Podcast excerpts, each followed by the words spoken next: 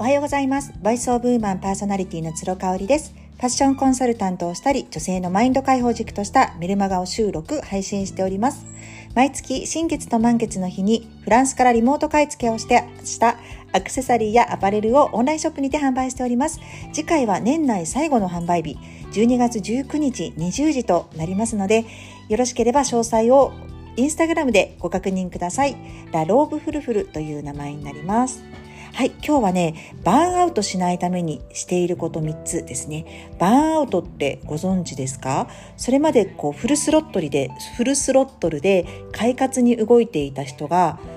ストレスが原因でね、心身に支障をきたすっていうことで、まあ、燃え尽き症候群なんなんていう言い方もされますね。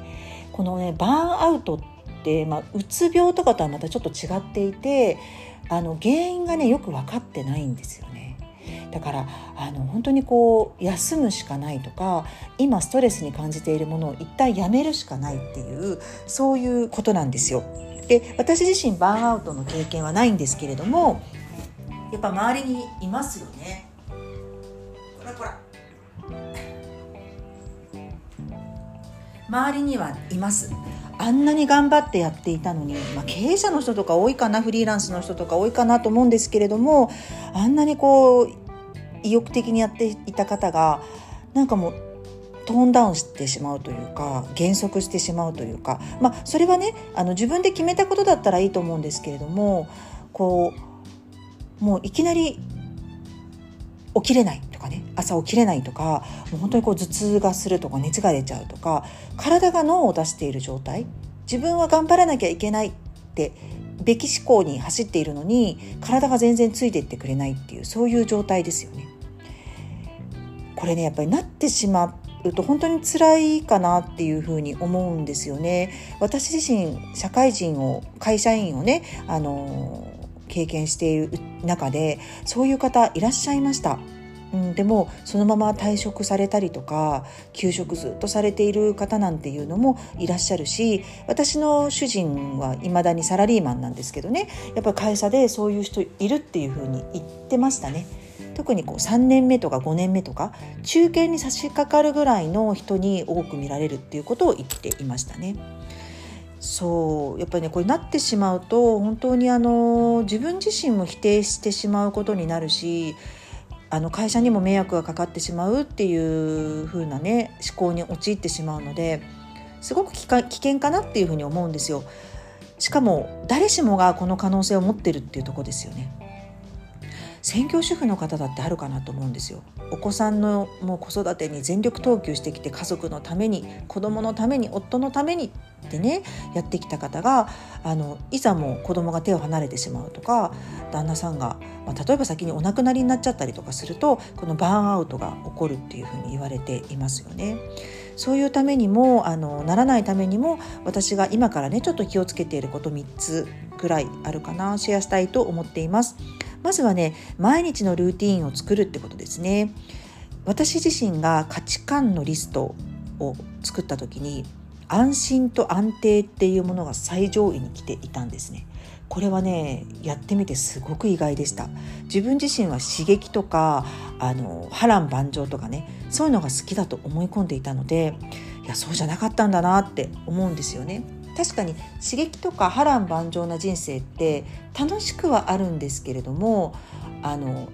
やっぱり浮き沈みが自分の中ですごく激しかったかなって記憶をしているんですよ。なのであの毎日こう穏やかに過ごすためには良質な、えーと、毎日のルーティンっていうのを作ってそれを粛々とこなしていくこなしていくっていうかね継続していくっていうことが必要なんじゃないかなっていうふうに思いました。で次にね、まあ、これは本当によくお伝えしてますけれどもとにかく無理と我慢をしないって決めることなんですよ。でこれ決めたとしてもやっちゃってるんですよね。特に妻でありあの母である仕事人間であるっていろんな肩書きを持っていればいるほどバランスを取ろうとするので本当にやりたくないことっていうのもやらなくちゃいけないって思い込んじゃってると思うんですよね。私も無理我慢はしないって今年2021年は決めて過ごしていましたけれどもそれでもしてたと思います。ただあ今無理我慢してるなって気づけてたんですよね。そこがなんか意識化してたので大きかったかなっていうふうに思います今日は無理しちゃったからおっといけないいけない明日はちょっと本当にやめよう無理するのでねもう家事が面倒くさいんだったら明日は主人に頼もうとかもう子供たちに手伝ってもらおうとか何だったらしないっていう選択もしていました。で最後なんですけどこれはね優しい人になるっていうことなんですよ。えって優しい人になっちゃったらそれこそ奉仕の精神でねみんなのためにって思ってバーンアウトしちゃうんじゃないのって思われる方もいると思うんですけれどもこれはね8割自分に対して優しくそして残りの2割を他人に対してっていうこのねぐらいのバランスが私ちょうどいいんじゃないかなっていうふうに思うんですよね。もうまずは自分ファーストっていうところであと残った余力を世の中のため人のため他人のために使うっていう感じですかね。でこの自分のためっていう中には家族も含まれるかなって私は思ってるんですね。家族は自分を映し出してくれるし自分が心地よく過ごすためには家族にも心地よくいてほしいっていうところで私はこの8の中に家族とかあと猫ちゃんとかねうん、あの含まれてるかなっていうふうに思います。ということで今日はバーンアウトしないために私が気をつけていることをシェアさせていただきました。今日も最後まで聞いていただいてありがとうございました。